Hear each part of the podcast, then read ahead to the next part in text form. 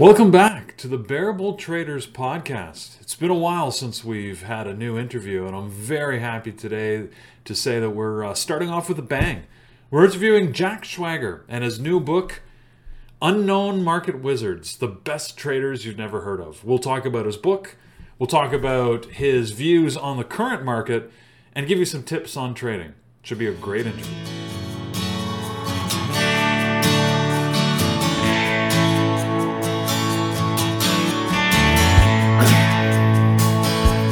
So, good morning, good afternoon, and good evening to everyone listening to this podcast. It's Peter with Bear Bull Traders here on A Talk With Traders. Very happy to have with me today the legendary Jack Schwager. Jack, welcome to the podcast. Hey, thank you very much. For those of you that don't know, and I don't know why you wouldn't, but Jack is the author of over a dozen books on trading, traders, and technical analysis. He has 10 years as a partner in a hedge fund advisory firm, 22 years as a director of futures research for some of Wall Street's leading firms, and is the co-founder and chief research officer for FundCedar, which finds undiscovered talent for trading worldwide. So once again, welcome, Jack. Happy to have you. You've been busy over the last little while. Yeah, I try to keep busy. There you go. Now, we're here because his latest book is The Unknown Market Wizards, The Best Traders You've Never Heard Of. And I've got a copy right here. It's a great read, great book. And we'll talk about it a little more at the end, but you should pick up a copy for yourself. And in it, he interviews traders, as he's done sort of over the last, I don't know, about 30 years now. I noticed that you split between futures and stock traders. And at Bear Bull Traders, we have like traders of all ilk. We primarily, I would say, focus on stocks, but we have futures traders, Forex, and pretty much everything in between. I'm curious, from your perspective, what do you favor? Do you prefer one sort of asset class over another? It's ironic you asked that question because basically I've mostly been in futures, so almost 90% plus. Ironically, this year I find myself trading stocks mostly. I don't know what the explanation for that is, but stock trading was always a crazy time to trade stocks. Yeah, there have been times like late 2008, early 2009. I thought it was like I was seeing a classic, cratering, which were values were like ridiculously low. So that got me interested in stocks. That was one time I maybe traded more stocks than futures, but it's the first time in a while that I've done that. So right now, I actually have very few futures positions. I'm mostly in stocks. Well, it can't help but watch stocks, especially in the last week or so with all the craziness that's happening with GME, GameStop, and AMC movie theaters. It seems like we're seeing a little bit of a change in the markets. Looking at some of those comments, I'll tell you, it's just ridiculous. Like going to 1,000, let's go to 2,000. It's like let's hold. It's all this emotional stuff about sticking it to people, and that's not the way you're going to win in the markets. I was thinking of that. On my tweets, there was one I retweeted one, which was like a great quote. But the basic end of that quote was, it was like the whole thing in one sentence, a long sentence. But the end of the sentence was, and it's the end of a lot of people losing a lot of money. And I thought that was like, and this was when it was still like 400 or whatever. Yeah. Well, it's funny, Jack, we were just talking about this morning. And as I said, their big line is hold the line, right? They're asking everybody to hold the line. The problem with that is that's a great strategy. If you're the general, you want the troops in the front to hold the line, but the grunts are on the front line. They usually get slaughtered. Yeah. Well, it's all those people who followed, people who came in at 200, 300, 400. It's like, this is actually one of the most bizarre things I've ever seen. I've been around for a long time. I personally feel it's the way the markets were sort of intended to operate. All the calls that this is, unfair market manipulation by those that are coordinating over social media. I personally don't have a problem with it. In the end, like you said, the problem is people don't really understand the nature of how things are going to balance out. And like you just said, those that get in at 200 and 300, they're the ones I'm most afraid of, because they're thinking they're on this rocket ship. And look at today, right? Right now, it's trading at 108. So yeah, it turned into politics instead of trading, and I saw like AOC. I don't. Your audience, you're Canadian, I think, right, Peter? Or, yeah. Is your audience Canadian or US or both, or is it US or also, or just? Well, for those who are Canadians, AOC is kind of the extreme left wing on the Democratic Party representative, and Ted Cruz, who's kind of the extreme end of the right wing on the, really got the two really extreme ends of the U.S. system, and they're both complaining about what's going on. It's unfair. So whenever you can see the two of them agree on anything, boy, the other side's right. There's a problem when they're agreeing, eh? Well, yeah, I am Canadian, but we have traders from around the globe here. It amazes me every day. I get to talk to people who are actively trading with us from everywhere, from the UK to India to Thailand to Australia, and of course throughout the US and South America as well. So, yeah, they're all over the place. Well, sort of talking about that and the changes in the market. I mean, you've been writing books where you've been interviewing traders for almost 30 years now, since the original publication of Market Wizards in 1989. So I guess that's a little over 30 years, in fact. It's over 30 years, yeah. Over 30 years. I'm curious, though, from your point of view, have you noticed sort of a change in the temperaments or maybe the strategies that traders in your most recent book have used compared to previous? Like, is there any sort of market shift, or is it just a constant evolution, or are you seeing a lot of the same markets?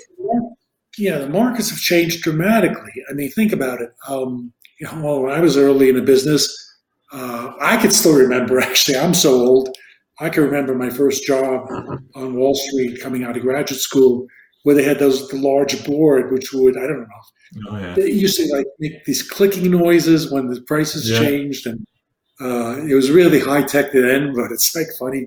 And of course, we were way before PCs, and even computers were like filled a room to do simple calculations. And you go from that to where we are today.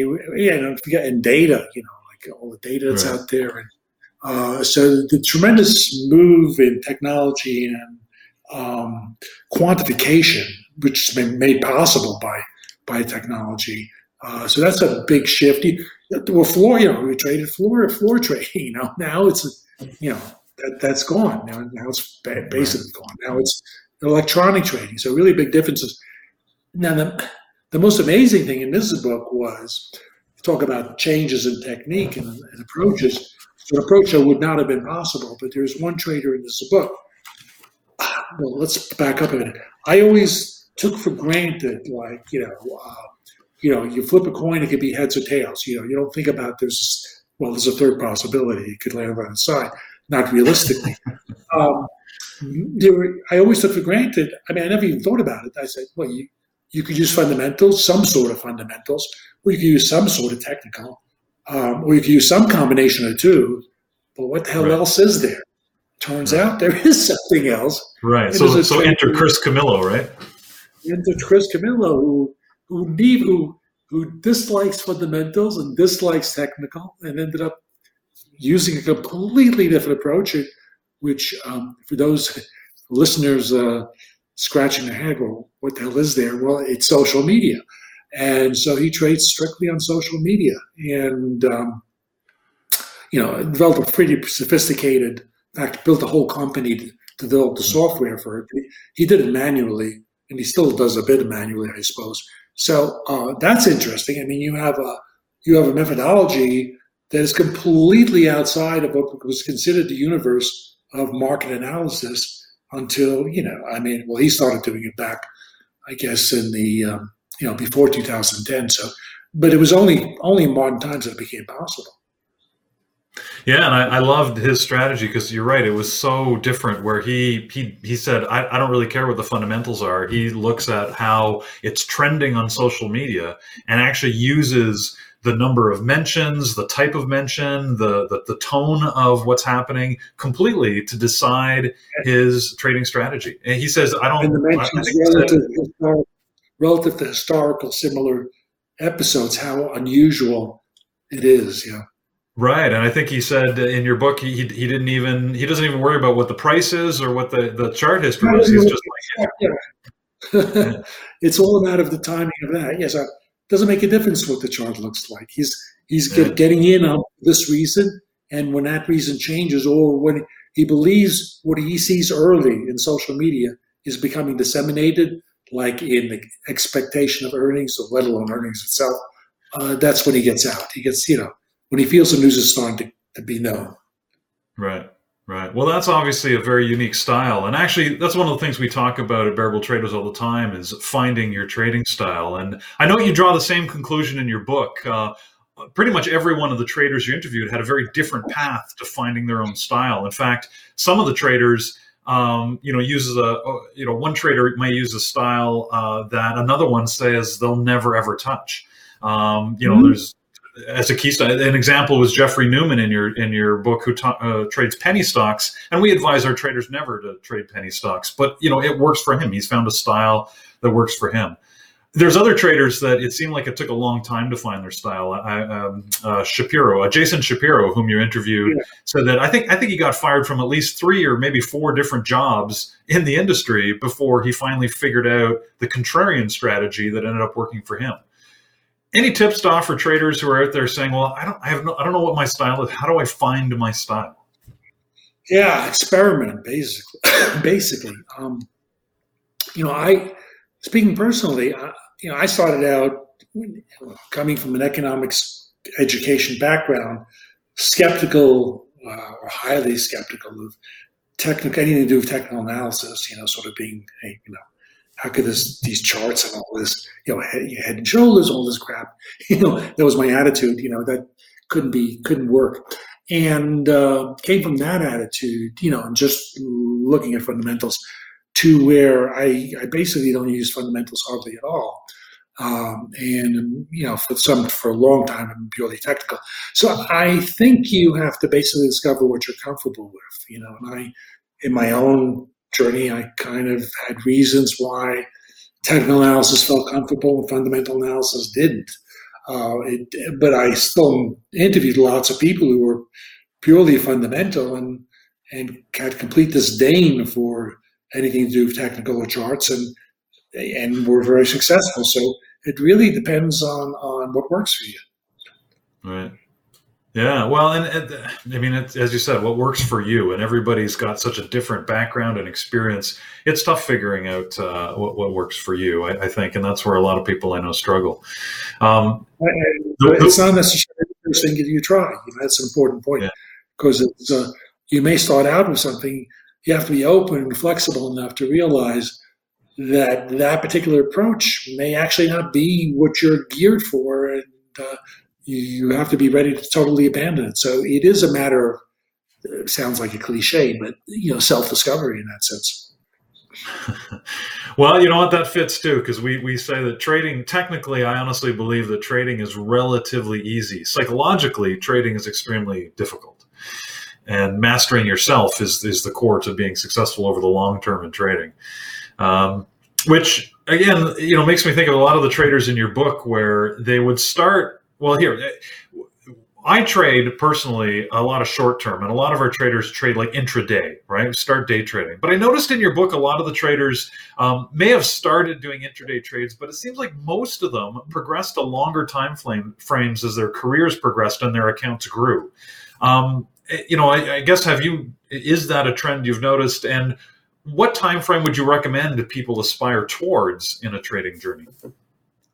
Yeah, well, what you mentioned is more like, I guess, a typical example. I could think of somebody like Richard Barge in the book, who was basically trading just like day, like an event that occurs during the day, and get in and be out by the end of the day, or, whatever. But basically discovered that, it makes sense to hold part of the position, because a lot of times those trades are good longer term. The size he takes on the initial trade may be too large to hold, But it still doesn't. You can do both. You can trade party. You can do the initial part, and when you have and then keep a tail end. And he's not the only one. A couple of traders mentioned doing exactly that. So that's a common thing. Is you may take a larger position, and if you get a quick profit, if you're right, taking that and holding whatever you're comfortable with, while for a longer term, without much risk in a sense, because you already have this big cushion. As far as what's right, that's part of. That's like, do you use fundamental or technical or both? It's do you hold the position for months or years even, or do you hold it for just a day? I mean, that's a personal thing. I think being flexible in the idea of having, you don't hold it very long if you're wrong, but you hold it longer if you're wrong, basically the general philosophy that would work better. Yeah, absolutely. Cutting your losers short and letting your winners run, right? That's tough. Yeah, actually, but it's true. Well, and you know what? That directly leads to something I wanted to ask you about the two sides of patience. You talk about that in your conclusions about the two sides of patience, about waiting for the right trade and then the patience to stay with a good trade. Because I fully agree that both are essential, and to one degree or another, you need to be able to master those in order to be successful. None of the stories, though, gave me the answer as to how the heck do you develop patience. I mean, I've had to figure it out for my own, but it's one of those where I always struggle with that one. Jack, maybe you can help me there. How do I tell somebody, how do you develop patience? So I'm a good person to speak on it because I'm very impatient. This one would like to tell you, you don't want to be with me in a traffic jam. Before iPhones, I remember I would always carry around a Time magazine or whatever, because they have to wait on a line, like a bank, whatever. Right. I would have something to read. Now you have an iPhone, so it makes it easy. So yes, I'm not a patient person, and there are a lot of reasons why I'm a lousy trader. I make money on balance, but just because I know enough to win, I follow my own advice. But inherently, I'm not like the people I interview. I'm not a good trader. And one of the reasons is I'm a really impatient person, which is a bad trait. So now, how do you get patience? Let's talk about when you're in a position. That's the easier answer. The answer there is have a good till cancel stop in a position, and you can raise it along the way. I'm talking about a long position. Short, obviously, you can lower it along the way. But if you do that, you don't have to be tempted because, it's a big profit right away. Maybe I'll take part of it. I mean, you can take part of it. But you then just have a stop underneath. If anybody goes more, you can adjust that stop. So if it's one of those trades that just keeps on going in your right direction without big reactions, then you can end up riding it. Where inherently, if you didn't have that approach, I mean, it's like a trailing stop idea. But if you didn't do that, then it becomes very difficult because it becomes more and more tempting to take it. And you'll never get a big move because you'll always grab it before the end. So using a trailing type stop, not mechanical like every time it goes, but I do off of chart formations and whatever. But essentially, that's one way to stay with a position, or at least part of it. As far as the other side, patience to wait for right trade, that's harder. One thing is not to look at the screen, ironically, unless your approach requires it, not to look at the screen too much, because as Ed Zakoda said, when I asked him why he didn't have, where was this PC? Where was this trading screen? And he said, well, he doesn't keep one in his office because having a quote machine on your desk, paraphrasing, maybe it's exact, it says like having a slot machine. You keep on feeding the quarters all day. So the idea is that you got to avoid being tempted to just take these impulsive trades. And so maybe the best way to control that is if you have a well enough defined methodology, you only take trades that fit that methodology. Avoid taking trades that are spur in the moment or, oh, wow, this looks good. We'll take that. I wholeheartedly agree with that. In fact, that's another thing that we advise to our traders all the time is that you got to wait for your strategy setups. We talk about having a trade book where you've got your trades sort of marked out. You know what your strategies are, and only when they fill the criteria do you take a trade. But as you pointed out, Jack, that's easier said than done, of course, because when you see the moving, lines, sometimes it gets tempting, right? We want to smack the button.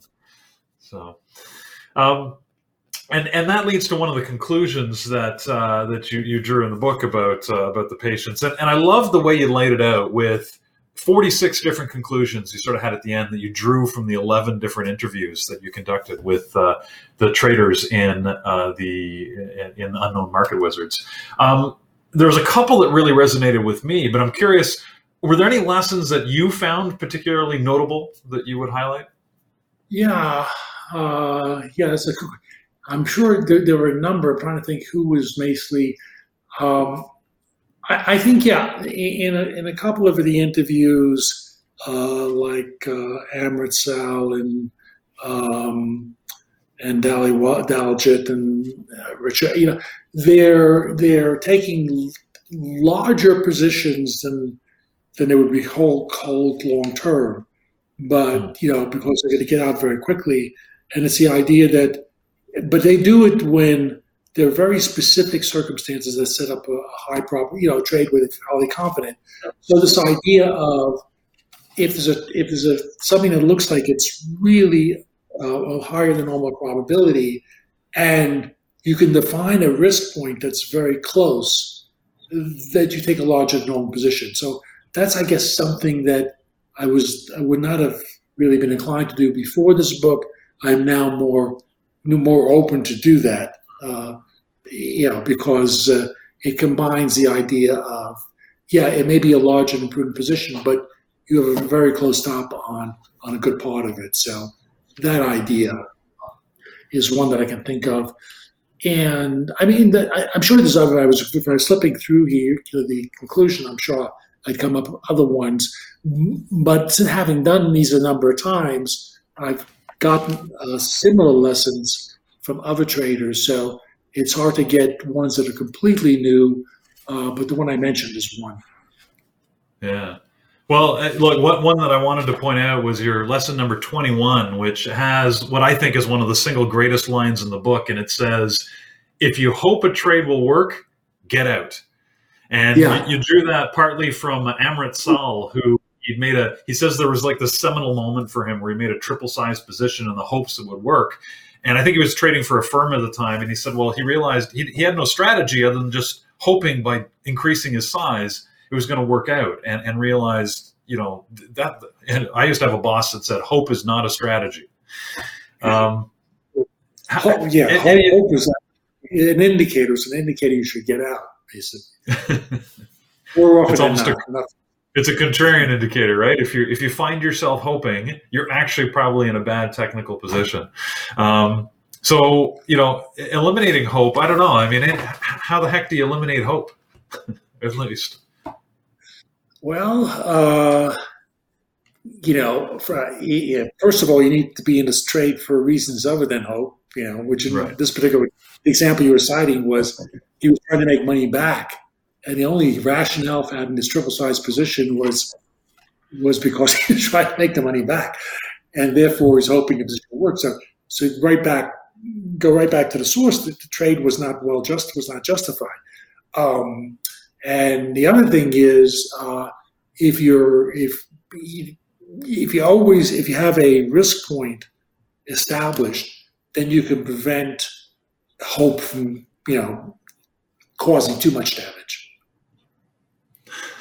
It's a shame that hope causes damage, but I would agree. If it's not backed by, a strong technical underpinning, it is problematic. It's problematic in your trading.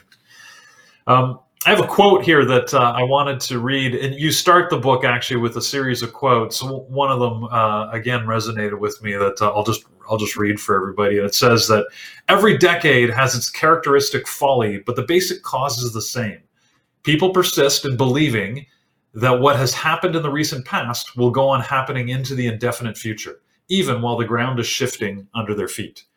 Again, I reread that quote in the last couple of days because, like we started talking about with GME and the stuff that's happening in the market, it's a good example of shifting ground. Right. So, hey, GME's going up $100 yesterday. It should go up. Keep on going up $100 every day. It's kind of insane when you think about it, but that's how people think. Yeah. We as traders often talk about finding your edge, not only sort of what your style is and how you manage that, but, do you have an edge? What makes you, what gives you that opportunity to have a better than even chance, if you will, at winning? And, people's edge can be lots of different things. In fact, in the book, I found lots of examples. Any commonality to people's, what that edge was, what differentiated them from the average trader? No, there isn't commonality. The edge is really different, really, really different for when you look at each trader. You think about, why are they making money? Right. It's completely different reasons, right? So you have people like Brandt, who's combining charts and money management, people like Sal, who are just excellent at picking, events where they have a really good eye. They're very good at determining which way the market's going to react to that event. So you have completely different methodologies. Camillo we mentioned, with social media, Newman, who started out with penny stocks. Of course, he's now made so much money. He's actually, I think he was 50 million profit. He had turned a few thousand to 50 million when I interviewed him. In the last year or so, since I interviewed him, a year and a half, he's over a couple hundred million at this point. It's just like a story. So he obviously he's gone from penny. He still will trade penny stocks, but he also goes into a lot of other things. But his edge is just kind of picking up on these social, in a way like Camillo, but differently, just picking up on trends before they become trade. Like for great examples like 3D printing. 3D printing comes out. So he gets familiar with everything about 3D. He orders every 3D printer. He talks to people at different companies. He gets totally immersed in it. And this is in the very early stages. And he buys these stocks that go from 1 to 100, literally. But he's very good at trading, of course. And he ends up getting out during the topping process. But the amazing thing I looked at, these stocks he mentioned, I looked at them, and the typical profile, they go from a few bucks to like 80, 90, 100, whatever, and they went all the way back down again. So it's not that he actually predicted something that was going to be a long-term thing, but his particular style was then to pick things very early, get that big up push, and once it's popular, just get out of it. So, all different approaches. So you really do have to find your edge. And interestingly, on edge, it doesn't have to be the type of thing that's really an edge in a way that people think of it, sort of like go back to Peter Brandt. He will freely admit, he uses charts. He uses charts totally as his own report. He will completely admit to you that charts really don't have an edge. So how is he using something that doesn't have an edge to make money? Well, because charts generally speaking and patterns generally speaking don't have an edge. There are particular points in time where they do set up with a probability greater for a move in one direction than another, at the same point where a risk point can be defined that interpretation is wrong at a fairly close level. So that's his approach is to use something that he admits doesn't have an edge, but picking those points where there's a little bit of a greater probability of a move in one direction, and he can define his risk point very closely. And so that becomes his edge, but there's nothing magical about it. Everybody can use close risk management. Everybody can try to define points on a chart where they think there's a higher probability.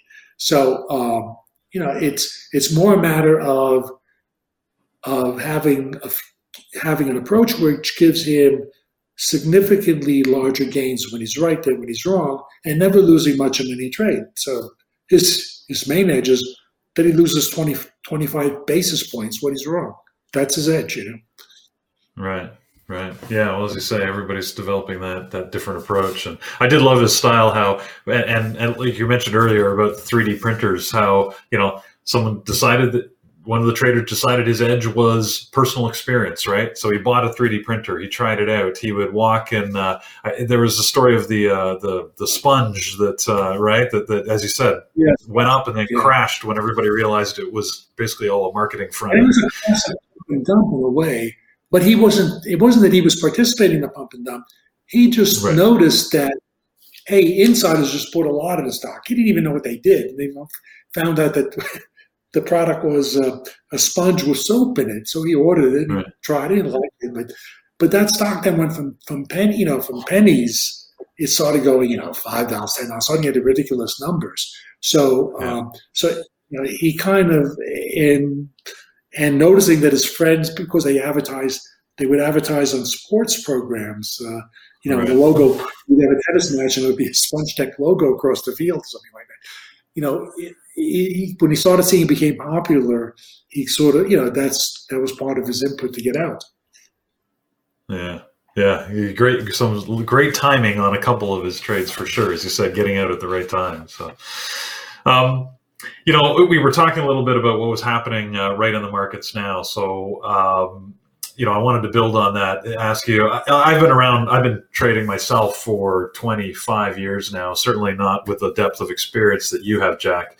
But I've seen a lot of, cries of the death of the trader, right? So back when, I was trading and we used teenies, right? Fractions of cents. And, and we were using the decimalization was going to kill trading and traders would never be able to have an edge. Then the computers came in and, oh my God, computer-based trading was going to ruin everything. Then we moved on and, the AI, which I would argue we still don't have real AI, but the, sort of the algorithms were going to kill trading.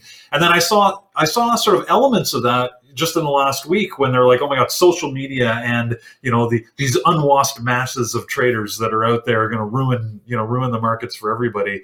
It seems to me that the markets just evolved through that. But I'm curious if you would gaze in your crystal ball, is there a future in trading for the next few decades? Or do you see a seminal event coming where, we just won't have that opportunity to compete against the big boys or the heavy compute?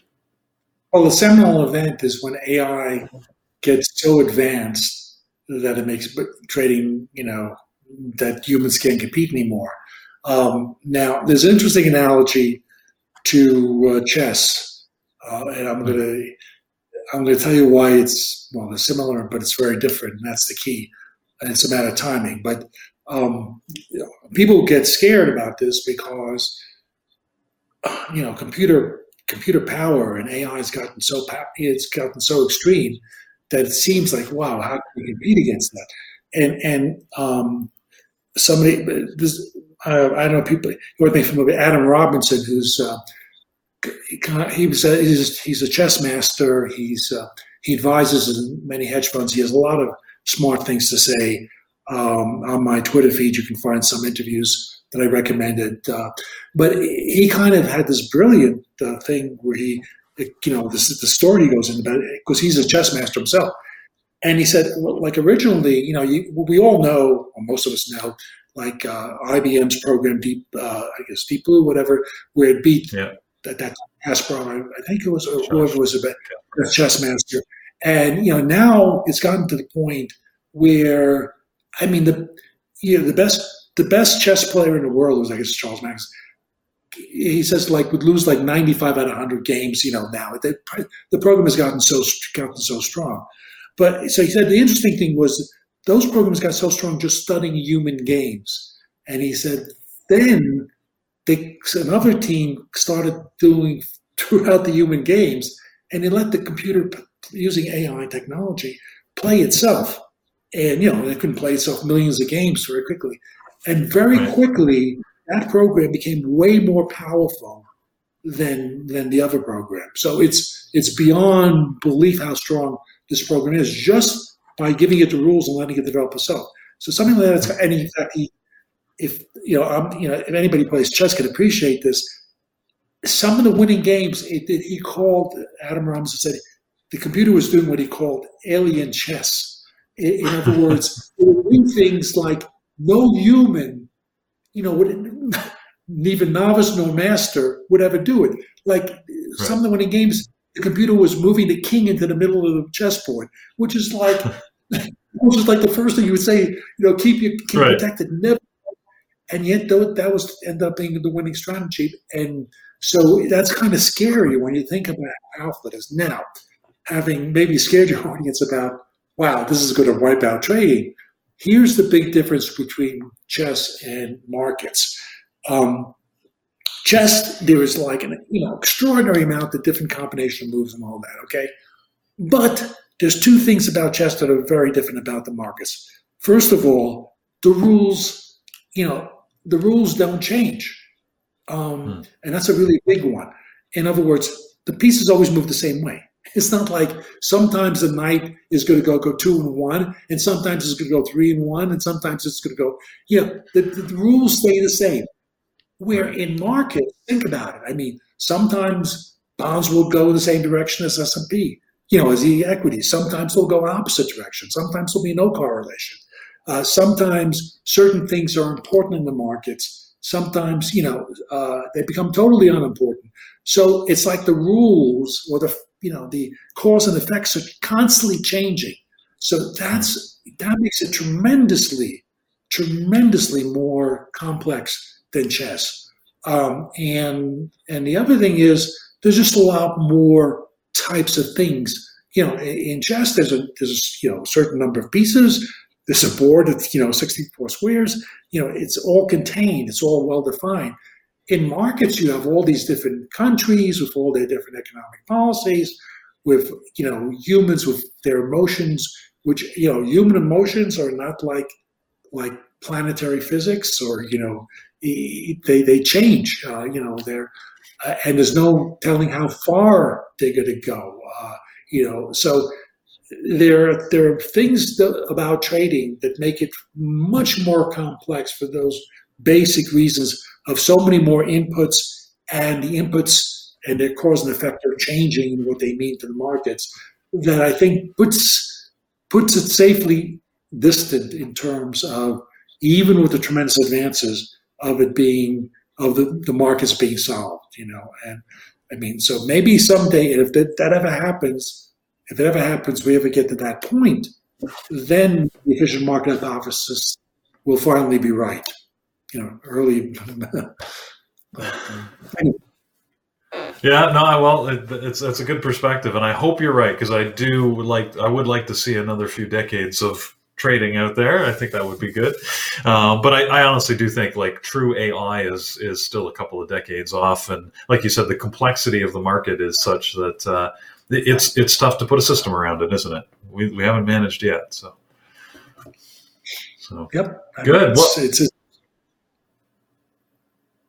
It's a tough engine. I wanted to ask you one last question, Jack, and I'm really interested in your perspective on this.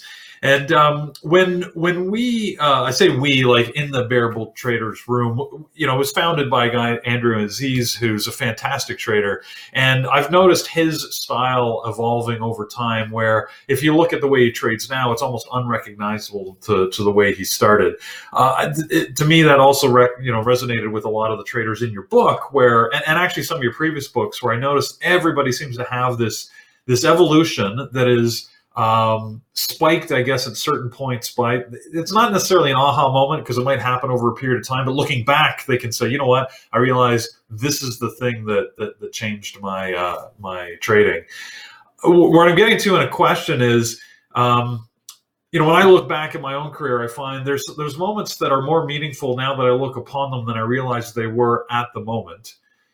If you were to talk to a trader who's starting out, how would you advise that they identify those moments? Because they're going to happen. Is it just regular, sitting back, looking at the clouds and sort of, reminiscing about your trading journey? Or is there a better way you can sort of help realize the things that made a difference to you, such that you can accentuate them going forward to further accelerate your success? Yeah, I mean, and actually in Unknown Market Wizards, as well as in other Market Wizards books, this theme comes up repeatedly. And that is the idea of keeping a trading log of, yeah, would you do, when you have a trade, would you do something right? Yeah, but most importantly, would you do something wrong? And I would stress here, doing something wrong is not because you lost money. It's because you had a methodology and you deviated from it. And, you know, what that mistake was. That's really the test if something is right or wrong. And, you know, some of the traders, I think Amrit also came up with this like binder, literally thousands of pages where they've like recorded everything of consequence and review it on a weekly and monthly and even in the annual basis. So the idea is you learn from those situations particularly where you made a mistake. So if a similar thing comes up again, you won't make the same mistake. So it's impossible to eradicate all mistakes in trading, but what is not impossible is reducing the mistakes. And this idea of learning from your mistakes and improving your methodology based upon that is why critical comes up again and again, a lot in this book. But I can think also like in Hedge Fund Market Wizards, Ray Dalio, where if Ray Dalio has a philosophy, a key philosophy, it is learn from your mistakes. Well, you know what? So I appreciate that to everyone listening. If you're a Bear Bulls trader, I promise you this was unscripted. So the fact that I didn't know how Jack was going to answer, that he told you basically to journal your trades, which we tell you guys every single day. I'll slip you $20 later, Jack.